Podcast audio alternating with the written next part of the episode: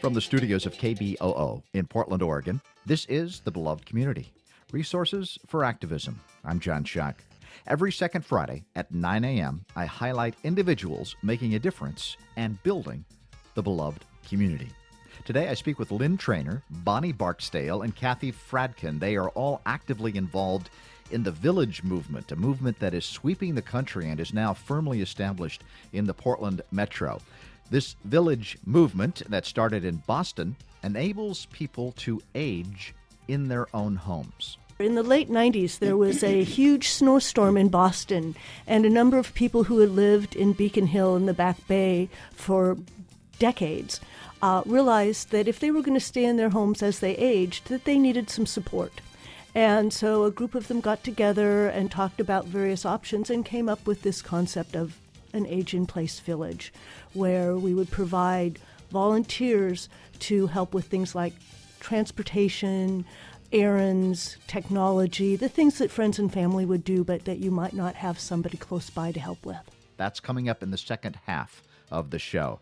My first guests are military historians. They've written a book about Oregon's military history. Well, what I always say when I go out and I talk about Oregon's military history is you cannot know Oregon's history without knowing Oregon's military history, truly. You really cannot know Oregon's military history without knowing Oregon's history. They're so intertwined with each other that you learn from both. That is Alicia Hamill. She, along with Warren Aney, have co written Oregon Military, an Images of America series book. Both historians have served in the Oregon Army National Guard, including years spent as organizational historians.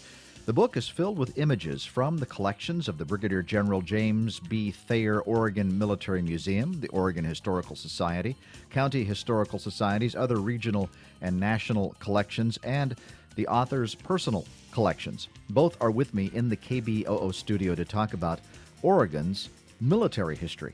Welcome, Alicia Hamill and Warren Aney. Yes, thank you. Thank you. Uh, well, tell me about this book uh, called Oregon Military in the Images of America series. How did it come to be, and uh, how did you get involved in it? Publisher is uh, does a series of books on they call it Images of America, and uh, Arcadia Publishing is the publisher. But they contacted the military department and said they wanted somebody to do a book on military history, so they gave them my name and then I went in contact with Alicia too, so we worked on it together. Now, Warren, how long had you served in the National Guard? About, well, the maximum. I, I, I always have to stop and figure it out, but it's uh, it's over. It's close to fifty years. Close to fifty. Well, I'd say forty-three years.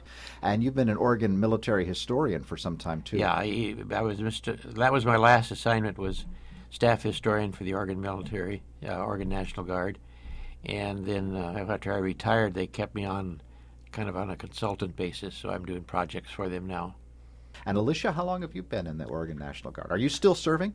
I just retired on the 1st of July. Oh, congratulations. Thank you. Yes. So I started in the Army Reserve in 364 Civil Affairs uh, at Sears Hall up in southwest Portland, but uh, I switched to the Oregon National Guard when I got commissioned, or right before I got commissioned, and then I stayed in the Guard until a couple years ago, and then I switched back to the Reserve. So I finished out my career at the Center of Military History back in Washington, D.C. as a reservist, but I was on active duty for a year of that time.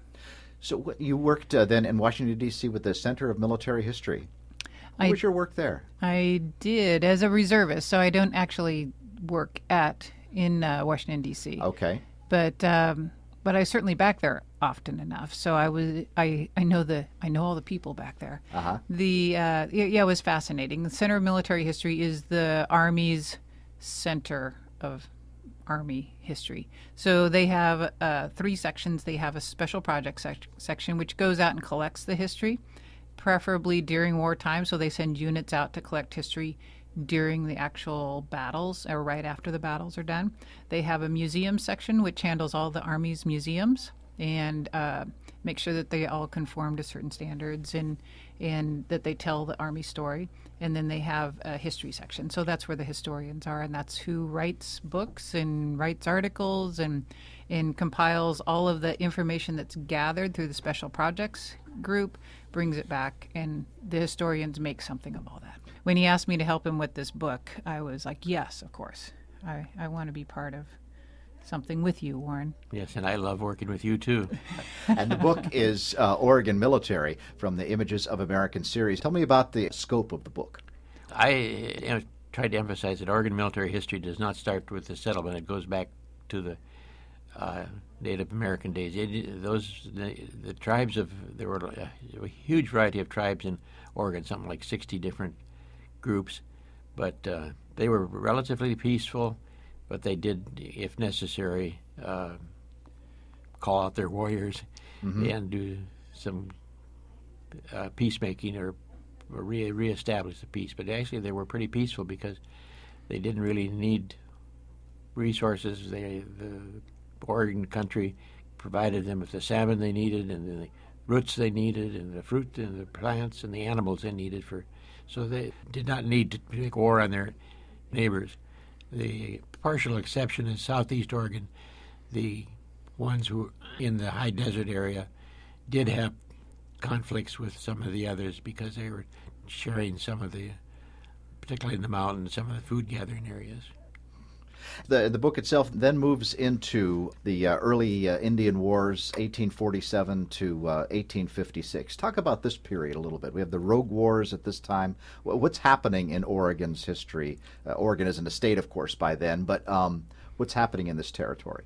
Well, Lewis and Clark came and discovered the good route. Uh, there was then the fur trappers came and actually discovered developed better better, better routes. There were also ships coming up and down the coast, trading with the native peoples along the coast.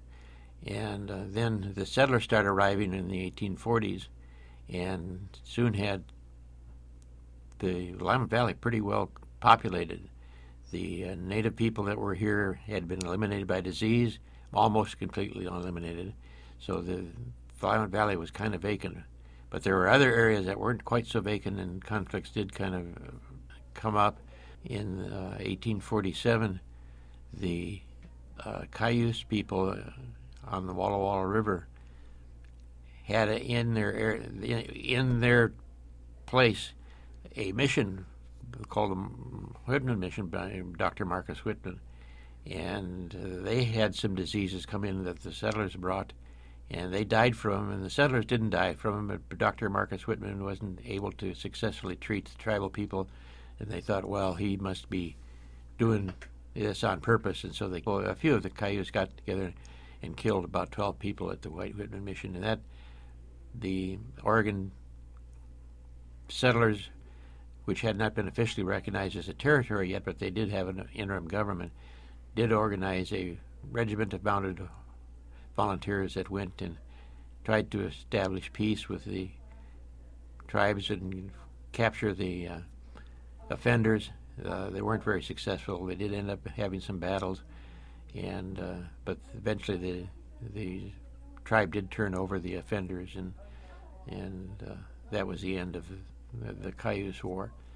Gold was discovered in the Rogue Valley. Uh, the California miners came up, and some of the settler might went down there also, and they immediately had conflicts with the Indians that lived there. There's, there's they were called the Rogue Indians because they were a little bit aggressive. And so this was obviously a settler name for them. Yeah, it was a fur trapper name for fur the trapper name. Yeah, mm-hmm, yeah, and uh, the those rogues. Yeah. Those rogues. That's where the idea comes from. Yeah. Okay. Uh-huh. And that went on for almost five years until they they finally were able to capture or get the surrender of the last tribes. The Oregon volunteers went down and helped with the army do this, but uh, the war was started by miners and uh, the Indians trying to defend their territory, and the uh, actually the surrendered Indians in were shipped north to a reservation in, in the in north in northwest Oregon. The Yakima War started just soon afterwards, a violation of a treaty yeah, began by the gold miners who were gold had been discovered in Washington, and they violated the reservation, and so that war went on for several months with the Oregon Volunteers supporting the U.S. Army, and the Washington Volunteers were uh, also involved. And Oregon had become a territory by then. So that was the first three major conflicts before the Civil War era. I'm speaking with uh, Warren Aney and Alicia Hamel. They are Oregon uh, military historians, and their book uh, has been released called Images of America Oregon Military. And they're, they're with me in the studio to talk about this book and this history of the Oregon military. Now, uh, you have uh, each of you have a specialty in terms of, uh, or a special interest in terms of Oregon's history, some time period. Well, I'm older, so I do the first part, and she, he's younger, so he does the, the more recent history. Yes, except for, of course, I did the whole Lewis and Clark bicentennial, so I have a huge interest in the Lewis and Clark uh, expedition, and I f- kind of feel like I'm an expert on it. So I, I, know a lot about Lewis and Clark, but and I did also develop a presentation about what Oregon did during the Civil War. So that's kind of a little fascinating presentation because really, what did Oregon do during well, the that Civil was, War? That was. Uh, let's talk about that. Uh, let's go to Lewis and Clark first, um, and, and, I just kind of want to follow because of the uh, the conflicts between natives and, and white settlers. But first of all, there wasn't really a lot of conflict. The Lewis and Clark era was really uh, peaceful and cooperative. Would you say? Oh, yeah, it was. And yes, it definitely was because they were when they came over the Rocky Mountains and encountered the what we call the Nez Perce tribe. Uh, Nimiipuu is what they call themselves they uh, welcomed Lewis and Clark, and in fact, they, they were uh, had run out of food, and so they gave them food and place to stay, and helped them build boats. And then when they came back and returning back east, they hosted them again for a few weeks.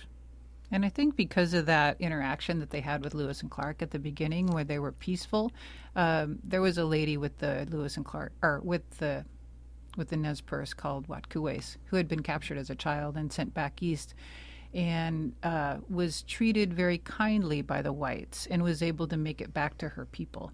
And she is the one that saved Lewis and Clark when they came out on the expedition, when they came out of the mountains all starving to death. And because the Nez Perce were saying they have weapons, they have stuff. Let's just kill them. And they're starving. They're, it's easy to kill them. But she goes, no, you can't kill that. Kill them because the white men are good people. So they made friends with the Nez Perce, and it was interesting that the Nez Perce really didn't fight against the white advancement into their their country until much much later. They were a very late Indian War. Um, but Lewis and Clark continued on down and and didn't really appreciate the Indians too much around the Dalles because the Indians around the Dalles were very much what's yours is mine and what's mine is yours, and that kind of goes counter to mm. kind of a, a, white American background. so a bit of a culture clash on how uh, how things are shared. Exactly. Yes. and then they make it down to the mouth of the Columbia River. They spend the winter at Fort Clatsop, and they of those four months that they were at Fort Clatsop, only twelve days were were without rain only six days had sun. So they really did not enjoy their time at Fort Clatsop and were quite happy to head back up the river. So they leave Fort Clatsop on March 23rd and head back up. And then spend some extra time with the Nez Perce before they go back over the, the Rocky Mountains. You know, what, what is Cape Disappointment? What does that refer to? It refers to the fact that they thought they were at the Pacific Ocean and they weren't there yet. Okay. they were quite disappointed. And then they were stuck there for quite a number of days because they couldn't get around it. And so they thought they would they would make it almost to the Pacific Ocean and then they're just going to die in this little inlet that wouldn't let them get around it. There was no there was cliffs on the other side of it. There were waves on the on the river side of it and they were just stuck there. And now, I want to uh, move into the ne- the next part, the Civil War, um, and and Oregon's role there, uh, if there was one. Tell me about that. Really, Oregon's biggest role in the Civil War was the fact that they became a state. Oregon okay. became a state in 1859. Oregon very much was a Southern sympathizer state, and so when they decided to come in as a state, there was a lot of controversy as to whether they would come in as a free state or a slave state because they are a Southern sympathizer state. But a lot of the s- people from the South had moved into Oregon to get away from slavery, so they were not real big supporters of slavery. So Oregon's original constitution says Oregon will come in as a free state, but no blacks were to be allowed in the state. And if you were black and if you were in the state of Oregon, you were to be whipped every single day until you left. No one was actually whipped, but that stayed on Oregon's original constitution until 1912. So really, it started uh, with heavy racism. Oh yes, Yeah, Well, yeah, exclusive racism, I guess you would say. Uh, it's kind of interesting, though. It wasn't a, entirely exclusive because there was a uh, case where a slave did come to Oregon. He went down to the miners in the Rogue Valley, played his fiddle, made enough money that he could purchase his freedom, then came back up and settled near Corvallis. And before he left, he joined one of the volunteer units and served with the volunteer unit in some of the last few battles during the Rogue Wars. So he was really the Oregon's first, or the Oregon military's first black member. You have a photo of him in here. uh, Yes, from, yes. uh, Lou Southworth is Yeah. his name. Yep, yep, Lou Southworth. Yep. We're very proud of the fact that we, or I'm very proud of the fact that Warren found that information. That's This is filled with photographs. How did you uh, collect all these photographs? Oh gosh, that's uh, well. I had been doing military history projects that used the illustrations for a long, quite a while, uh, both oral presentations and poster presentations and things like that. And I so I collected copies of a lot of the made copies of a lot of the photos that are in the collection of the Oregon Military Museum. I also went to the state archives and made some copies of what they had and visited a number of local historical societies to make copies of what they had. And I also, of course, got copies from private collections also. So it was. the major source of the images was the Oregon Historical Society and the Oregon Military Museum.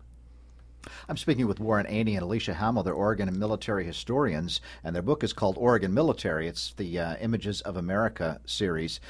Oregon becomes a state in 1859, and it's really the Civil War that makes this happen because they have to make a decision on what they're going to be. So, who's, who are the political players behind making that happen? U.S. Army troops that were in Oregon all went back to fight in the Civil War. Uh huh.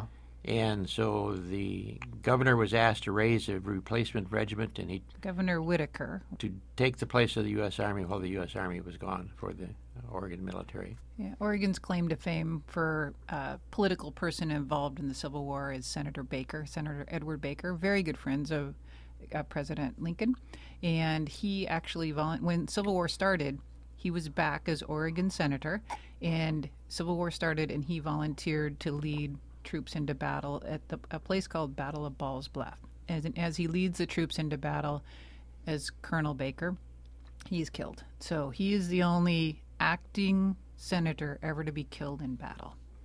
He's such good friends with President Lincoln that President Lincoln actually names one of his children after Edward Baker. Is that right? Edward Lincoln is named after Edward Baker. After the Civil War, and we turn to the uh, later Indian Wars, that's a heading in your book. Um, you count this period 1872 uh, to 1880. Um, and they have a, a number of the, you have the, what, the Modoc War? Yes. and then the Nez Perce later, and then the Bannock Paiute. But in the Modoc War, there's something called uh, that came up in the photographs of a peace commission. I mentioned earlier that there were was some conflicts between Southeast Oregon tribes because they were a little short on. The, that was pretty.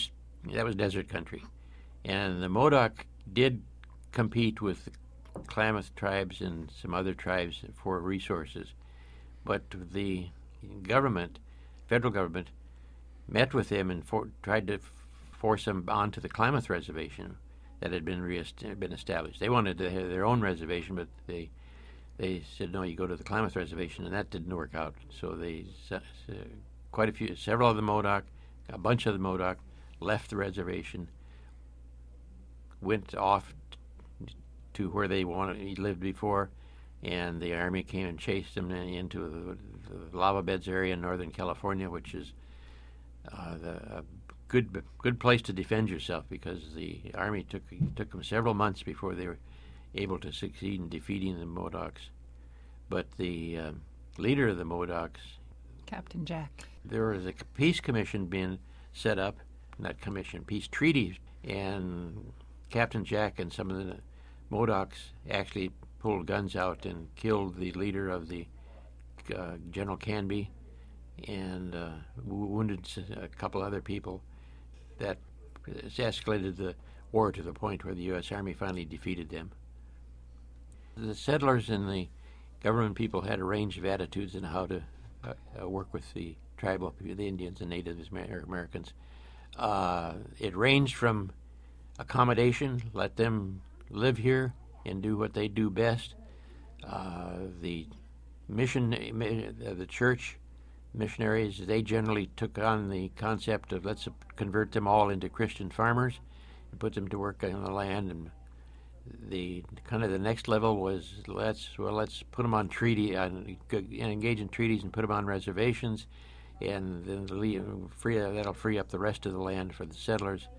But there were people in Oregon, government people and settlers, who thought we should annihilate them. And so when the Cayuse War started, the there was some talk about annihilation, and there was some more talk about you know, let's accommodate with. And the provisional legislature did organize a peace commission. There was three three people who preceded the regiment of mounted horsemen. They negotiated with all the tribes on the way to east to eastern Oregon, and got them to stand stand aside until they got to the Cayuse reservation area, and the Cayuse came out, and the leader of the regiment, who was actually a uh, uh, he fought in some of the Midwest Indian wars and was kind of tended more towards the annihilation concept. He made the peace, pulled the commission, peace commission back and went and engaged the Indians in the first battle of the big battle of the Cayuse War. So the interesting thing about these Indian fighters that fought in the Bannock Paiute War mm-hmm. and the Nez Perce and the other Indian wars is they had children. So when the Spanish American War came along and Oregon was required to to put together a, a unit to be sent off to fight in the Spanish American War, these were the sons of those Indian fighters. And they go into the Philippines and they're they still have that vision of Indian fighting, and they encounter the Filipinos, and they they kind of put that Native American. Can they regard them in, in the same way? They, yes, they did. We want to move a little bit through the, the 20th century, but tell me, kind of in general, uh, a, as we move to the other aspects of Oregon's military history, what, what stands out? Of course, World War One is a big one, but Oregon Oregon National Guard, 41st Infantry Division, for it was 41st Division at the time. Um, that's where they come into being. They head over to fight in World War One, but they arrive and they are no longer needed as a division, so they're made into a replacement division. A lot, some of the units within the division stay together and fight during World War One, but Oregon doesn't have that big role in World War One like a lot of other states would have. So really, World War II is where Oregon National Guard really makes a big, big statement. In World War II, Oregon had the 41st Infantry Division, which was an Oregon, Washington, Idaho, Montana National Guard infantry division that was considered the best National Guard infantry division in the United States prior to World War II. They had gone to some competitions, they had won the competitions against all the active duty infantry divisions they fought against, but uh, they couldn't be better than the active duty division, so they had to be the best National Guard division. Ah, okay. so on September 16th, 1940, over a year before the attack on Pearl Harbor, 41st Infantry Division is activated because President Roosevelt feels that something is going to happen. So they're activated. They head up to Fort Lewis to train. These guys are think are there on active duty for a year, so they're like, we're over the hill in October. So they would write Ohio on everything over the over hill, the hill. In, in ah, October. Okay. of course, when it came time, they're like, no, no, no, we don't want to get out. We want to stay in. So 40 on December 7th, 1941, when Pearl Harbor is attacked, 41st Infantry Division's very first mission is to guard the coastline, the Oregon and Washington coastline, because the Americans thought for sure that the Japanese were going to continue on and attack the west coast of the United States. The Japanese did attack eventually the west coast of the United States and did attack into Oregon. They they lobbed shells at Fort Stevens, uh, the United States only from a submarine. From a submarine. Okay. They send an airplane off that same submarine to bomb uh, outside of Brookings, Oregon.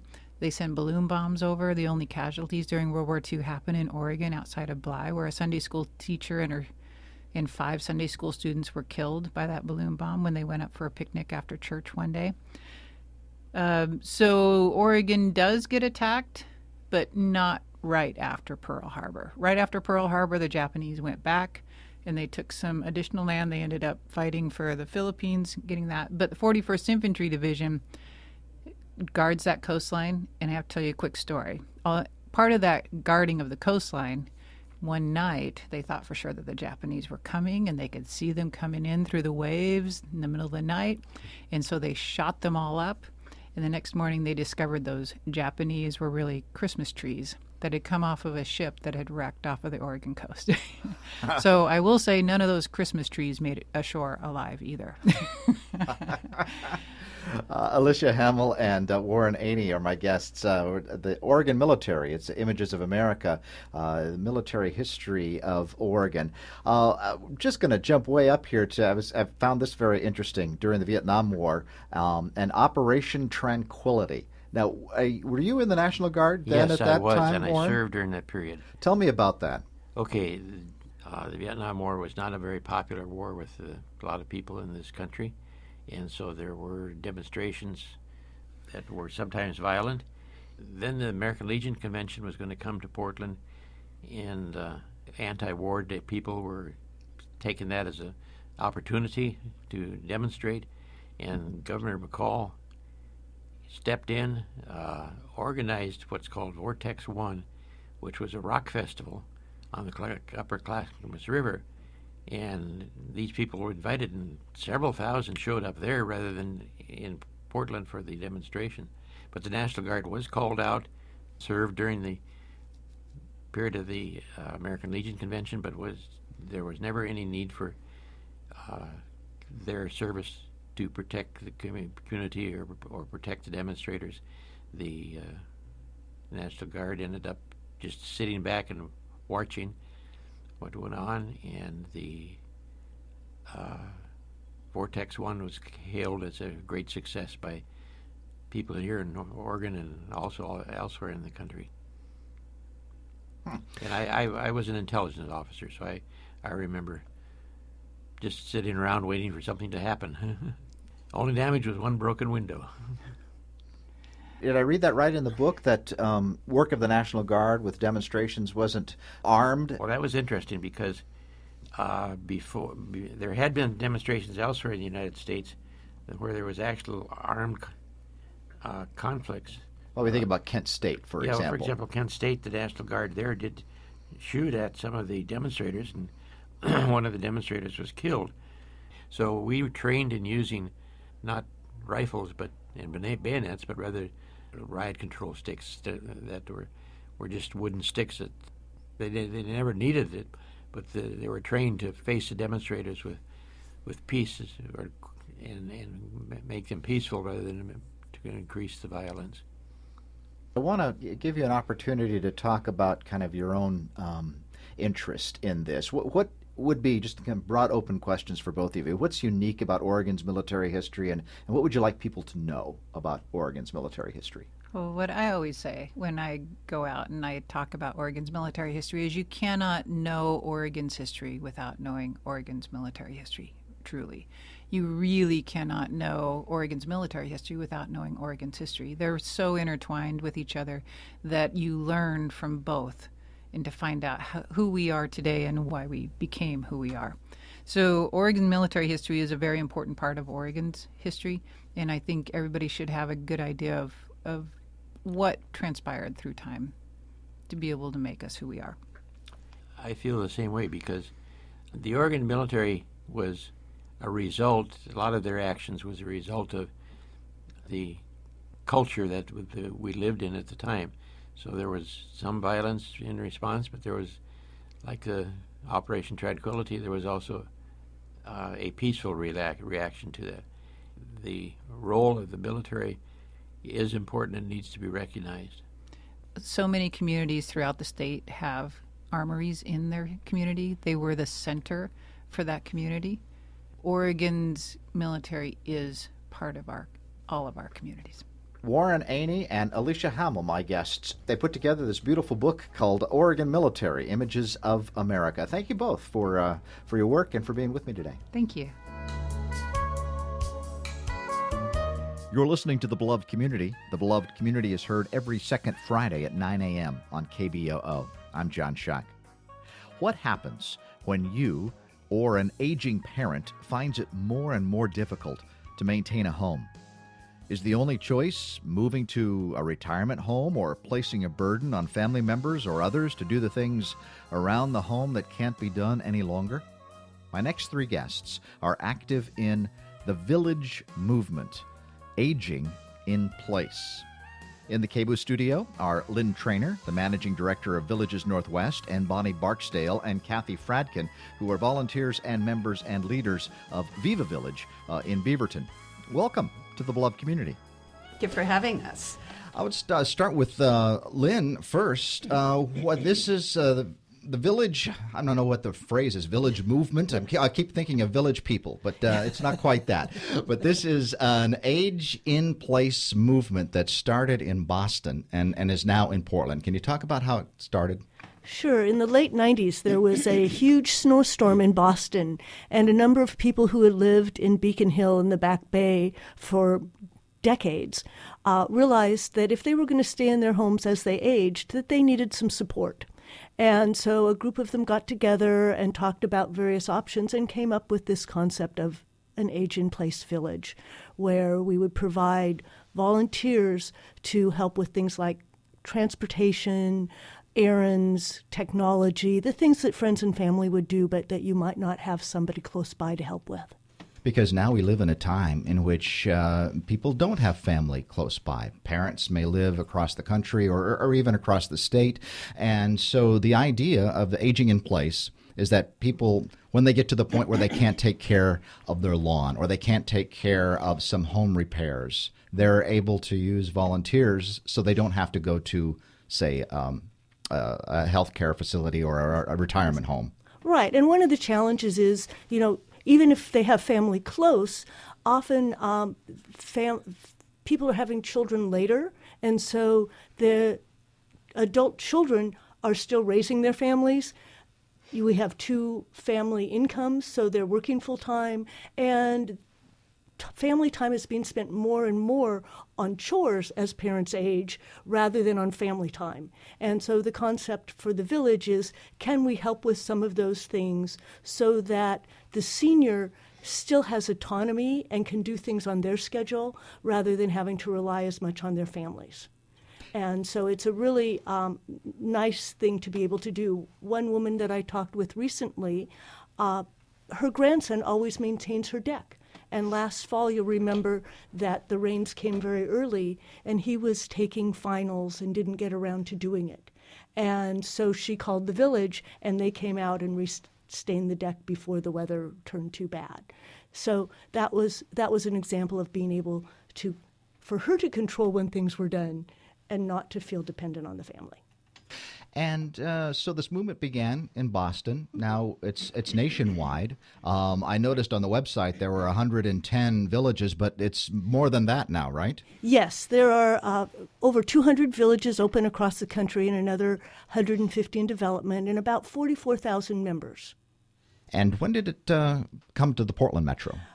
It started in the Portland area about six years ago when a woman came back to Portland from uh, San Francisco, and, where they'd had villages, and she's like, "There is no village here. Why is there not a village? I need to start one." And her background was in nonprofits and marketing, and so she went out and started talking to people, and all of a sudden, people began knocking on her door, going, "How do I get? How do I do this too?" And so she decided that she was going to help start multiple villages here which is how we came to the concept of Villages Northwest, which is a single 501c3 corporation. And all of the villages in the greater Portland area, which are now eight, operate under that corporation. Eight villages so far uh, here, and some are still being developed? Two of the eight are still in development. Two of the eight are in development, so six are already up and running. And, and the ones that are in development are while they're developing, they are doing social activities. So there are things that people can get involved with. They can help build the village. It usually takes two or three years to build the grassroots support to open a village to services. I'm speaking with Lynn Trainer. She's the managing director of Villages Northwest, talking about the the new aging in place villages that are becoming more and more popular and developing here in the Portland Metro. I also have uh, with me Kathy Fradkin, who is a member and volunteer and governing council and member of Viva Village. And Kathy is the person uh, who I met a couple of years ago as you were getting a village started in the Beaverton area. Uh, Kathy, tell me about how this uh, uh, the village started in, in Beaverton. Okay, about four four years ago, the founder of uh, Villages Northwest um, wanted to um, wanted to get more people involved from other um, communities in Portland metro area. Beaverton was one of those communities. One of our members, our founding members, uh, was very excited about spearheading this, and so she did. And um, through uh, one person um, starting this, it just grew and grew and grew through good marketing, tremendous enthusiasm from her as well as other people jumping on board. And we started a planning group, and it grew from one person to 50 people to 200 people to over 400 people now on, um, on the distribution list. So more and more people became involved and we started uh, developing and planning for the launch of Viva Village. And that started uh, just this last year, didn't it? Yes, we opened up in October of last year. And we started with 30 memberships, and now we have almost 60 memberships. And um, we're very excited to uh, continue with the, uh, the memberships as well as with solid um, opportunities for volunteers um, to help meet the needs of those members. Great, thank you, Kathy. And Bonnie Barksdale is a is a member and a volunteer, and on the on the council, you you wear all three hats. I do. Uh, when I went to the orientation meeting for Viva Village, I was very marginally interested in it. I thought, well, maybe I could help once a month or something to, to help someone. And uh, when I heard the whole idea presented, I thought, this is really a great idea. And so we, uh, as I read more about it, I wanted to be involved and wanted to use the skills I had. Uh, in my former professional life, um, I was a school librarian and had done a website. So we, my husband and I, um, decided we would help with the website, and that's how it's been all along. With uh, so many of us that are in Viva Village, we are using the skills that we have to to help um, new members. And that uh, website is villagesnw.org. That's the overall website of the of our um, umbrella organization, and then each of the villages has their own website, and ours is vivavillage.org. So, how big is the geographic area of each village? It, it ranges um, based on the sort of natural boundaries. Our newest village is called Willow. It's in the West Linn Lake Oswego area, so it's basically the boundaries of those two um, communities. Uh, we have two very large villages. One is in Clark County, Washington, and it encompasses the entire Clark County. In uh, western Washington County, we have a village that goes from um, Aloha, it includes Aloha, Hillsboro, Forest Grove, and Cornelius. And you have some in Portland as well. Yes, we have villages in, in addition to the Viva in uh, Beaverton. We have Northeast Portland, we have Southeast Portland, we have North Portland, and Southwest Portland. Give me a story about why um, this village is, is really helpful and how it can make the difference between being able to age in your home as having to move to a retirement facility. Well, I could I could speak to that. Um, our members receive help so that they can safely and affordably stay in their own homes and be comfortable as well and thrive. Um, so we, we provide services that are necessary for them, but sometimes the services we provide are just helping them to thrive. And so, for example, um, I had someone come and help me in my garage, organize my garage. I walk with a walker, so I couldn't get to all the parts of my garage, and they fixed it so I could, so I could help myself. But it didn't take all my energy, and I and I made a new friend when th- that person came. Uh, so our members receive help making simple repairs in their homes. um, changing light bulbs or hanging pictures, and maybe not just hanging pictures, but um, we have some people that are more skilled at decorating, and they can actually help us do a really good job with the hanging of the pictures and organizing them. We have um, we can get help organizing files and paperwork, cleaning closets, um, organizing the garage, as I mentioned, um, providing ca- occasional light yard work. We we don't replace your weekly lawn mowing service, but we can help with leaf um, raking leaves and weeding.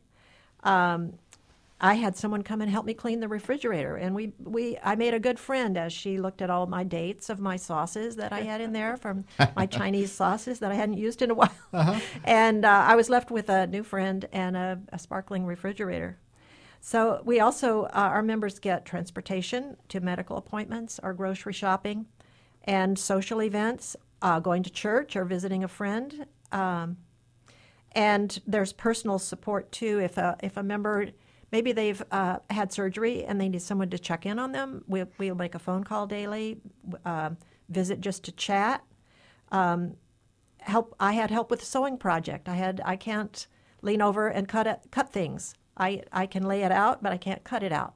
So someone came in and cut out a blouse that I wanted to sew. And then uh, this is something for our younger members. Um, that they really love is the technology support.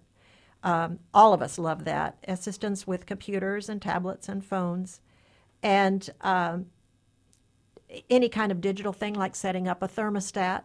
A lot of our members live by themselves.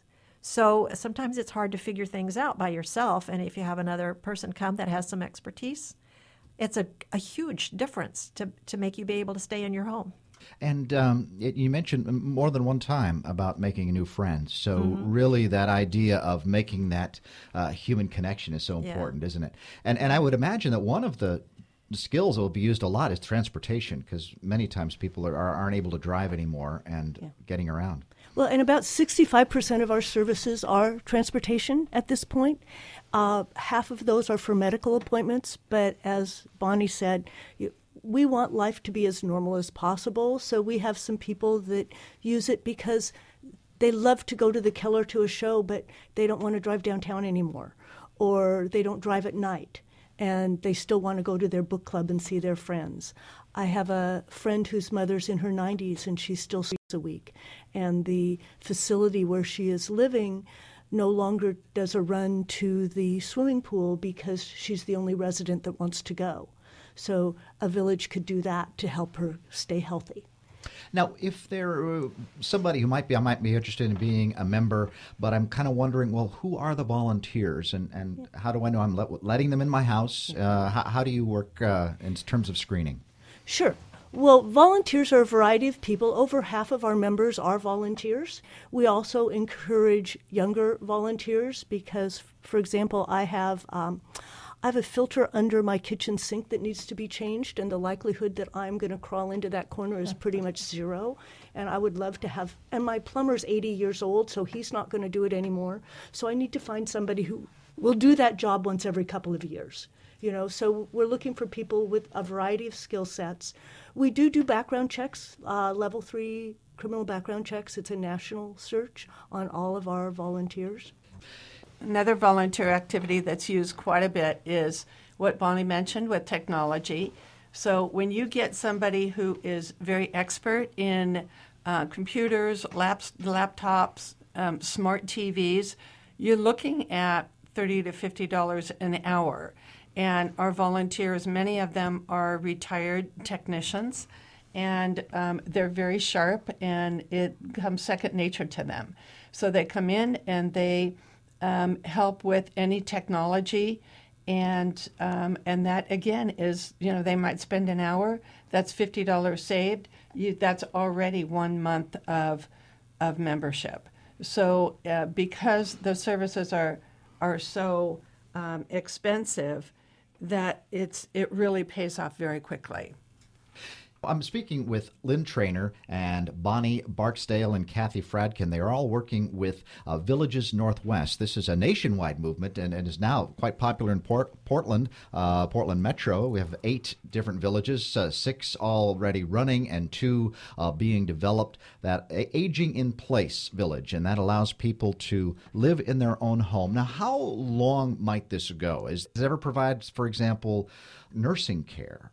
No, we are not professional medical providers. We, we want to fill in the gaps between those other services. What we know is that about 90% of Americans plan to stay in their homes as they age, and most of them can with the help of a village uh, to help with some of those things. Obviously, if your health fails to the point where you need a high level of medical care, people are not going to be able to stay in their homes. And so, what we hope is that by keeping them in their homes as long as possible where they want, they will preserve their assets and the time and the resources will be available when they get to a point that they need a higher level of care. And I have another question. Um, you know, Portland, uh, the metro is we're facing um, call it a housing crisis. We have rents uh, going way up, housing prices going way up, and I'm thinking of, of perhaps an elderly person uh, in her home, let's say, or his home, and uh, it's a big house, and and there may be people who uh, would like to who need housing. Um, is, is there any conversation about how those kinds of things might work out? At this point, it's informal. Uh, in my village, we have a woman in her 90s who lives in a in a rather large house, and her family would like somebody else on the premises, and so she has talked with village members who are looking for housing. We also have a lot of people in our community who have worked all their lives. A lot of them are older women who um, became single parents at some point in their lives. They don't have a lot of financial resources, and they're looking for affordable housing and we've had you know we've had people that are in in the last year here in Portland we hear story after story of people who are being priced out of their housing and so I am familiar with a program that's being um, resurrected by ecumenical ministries in conjunction with Elders in Action, where they are looking to start matching people again. And uh, they are right now looking for landlords, and beginning this month, they will start taking applications for people who are looking for housing. A lot of the benefit that I'm seeing already are the connections being made. Uh, conversations about people's needs and people's assets, working people together in a rather disconnected sometimes society. Uh, the village is, is, is a wonderful metaphor and, and a reality for making those connections, isn't it? People are actually excited to volunteer for the village, and we have, I, I believe at latest count, we have 14 different people that are volunteering in our office. So um, if a member would like to have co-housing and it has an interest in that, they can communicate that to the office, and then informally, that that there could be connections made. Also, on our website, we have an open forum, an open discussion forum where a member could go on and just post a message about needing housing or being able to offer housing so that those connections can be made that way. So, how uh, is the Portland Metro pretty well covered now? Or are are there areas that need to be uh, developed yet? We do have some gaps uh, in in the area, uh, and we are looking to develop in a longer term. You know, we've been active really for about four years now, and we have nine simultaneous startup organizations, so we have plenty to do. But mm-hmm. some of the areas where, if we can find a group to come together, Gresham, for example, Milwaukie, Oregon City, uh, Tigard, Tualatin, and the downtown Portland core area, Northwest Portland. My guests uh, today, Lynn Trainer, Managing Director of Villages Northwest. Bonnie Barksdale is a member, volunteer, and governing council member of Viva Village. Uh, that's the one that's in Beaverton. And then Kathy Fradkin, a member, volunteer, and governing council member also of Viva Village. And this uh, exciting village movement that is working to connect people, allow people to stay in their homes, uh, build community because they're local. You get to know your neighbors. You volunteer, you become a member, and uh, anything else. You might wonder what what does the membership fee go for, and uh, I would like maybe Lynn could tell us. Well, our goal is to have villages be active, thriving organizations uh, 10, 15, 20 years down the road. Uh, what we many of us who are involved now do not need an awful lot of services, but we will need them in 10 or 15 years. So we want to lay that foundation. And in order to do that, we are going to need paid staff for continuity. So right now, the expenses go toward things like um, marketing materials, the background checks for volunteers, insurance, training, uh, things like that. Most of the villages, within a couple of years after opening, their core group of volunteers who've been running it are beginning to get tired, and so they need some paid staff to supplement that. We have put together a group of vetted vendors that are vetted by our villagers. Uh, there are over 40 companies now, and these are f- for things that are beyond our scope. So, um, for example, we have volunteers that are retired contractors, and they can go out and they might be able to do a small electric thing or a small plumbing thing, but they're going to look at it and go, no, this is something where you really need to have a professional do that. So then they can call the office and ask for a plumber or an electrician or a contractor to come out and help, and we have vetted those people. The other service that we provide is we can send a volunteer to be with a member when that vetted vendor comes to do the initial um, inspection and bid or to be on site. Because that that's a very good point. Because uh, certainly uh, those who are in their home, aging in home, can be uh, a bit vulnerable and sometimes you you don't know the questions to ask you know? And so if you can have somebody who knows a little bit more about roofing than you when you have that roofer come over you know they can help you ask the questions you need.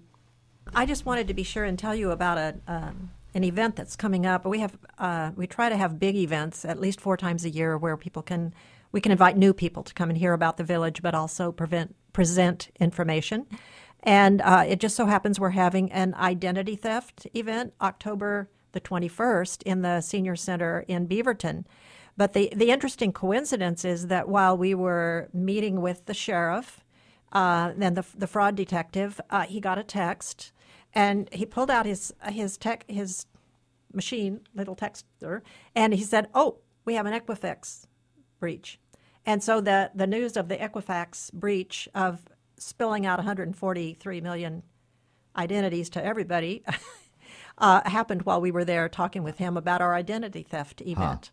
Huh. So there, it's going to be quite an interesting event, and we'll be able to find out simple steps that we can take to protect ourselves uh, from identity theft and scams. Speaking there is Bonnie Barksdale, member, volunteer, and governing council member of, of Viva Village. My guests, uh, Kathy Fradkin and Lynn Trainer, talking about the uh, aging in home village movement that is uh, sweeping across the country as, as well as Portland. There's, there's really three major components of the village movement. One is the services that we've already talked about. Another one is the, the screen professionals that Lynn just talked about. Those are two very valuable and, and well used components. Another one is events. So, Bonnie, can you talk a little bit about the scope of, of events? Because this is, again, another way that we build community and um, uh, get to educate ourselves as well. Some of the big events that we've had are a fitness event, um, at the senior center where we learned ways uh, seniors can exercise and stay fit. We've had earthquake preparedness presented by uh, Beaverton, the CERT um, communicator. We've had an organization event presented by a professional organizer. We've had garden events that give us ideas for tools and plants that help seniors maintain their gardens. Um, one of our best events, I think, was our Gift of Caring, where we had one of the authors of the book Gift of Caring come and tell us how we can advocate for ourselves and for other people in the medical community. And uh, one thing I learned from that is that uh, dehydration is a big problem with seniors, and I should watch for that in other people. And it, and it actually gives you the symptoms of dementia when you're dehydrated. So we don't want that uh, when we go to the doctor, do we? um, so there's in in our uh, village we also have small events that are um, like a nature walk, a TED Talk luncheon, men's coffee. We have a dine around event where we go to a different uh, cafe each month. Uh, we're going to go on the senior safari with the zoo where they let us in free for a, a day. Uh, we go to the light opera. Um, we go to we have uh, gone several times to the Northwest Senior Theater for events. We've uh, we do th- socials once a month where kind of the same people tend to come to that event. Um, the same people tend to come to the book club event. So uh, it's a way to make friends because you know that, that the same people are going to be at that event. And, and it's a way of building community. What about rural areas? Is is the village movement connected at all with rural areas in the country? Oh, absolutely. There are um, there's a village in um, Massachusetts called Nauset Neighbors that was one of the early villages. They're entirely rural. Um, there's a village in Bend. There's a village in Ashland. I even talked with a woman recently who had started a village in Creswell, Oregon, and they had four members. And, and so uh, I've heard, I think down in the Brookings or Bandon area, there's also a group coming together. We're talking about the Aging in Place Village, and my three guests are from the uh, Lynn, Kathy, and Bonnie are from Villages Northwest. That website again is villagesnw.org. Thank you all for being with me today. Thank you, John. The Beloved Community is heard every second Friday at 9 a.m. on KBOO. I speak with people who are working to build the beloved community. I'm John Shuck. If you have ideas for guests or thoughts about the program, email me at johnshuck at kboo.fm. For a podcast of this show, go to kboo.fm slash beloved community. Be well.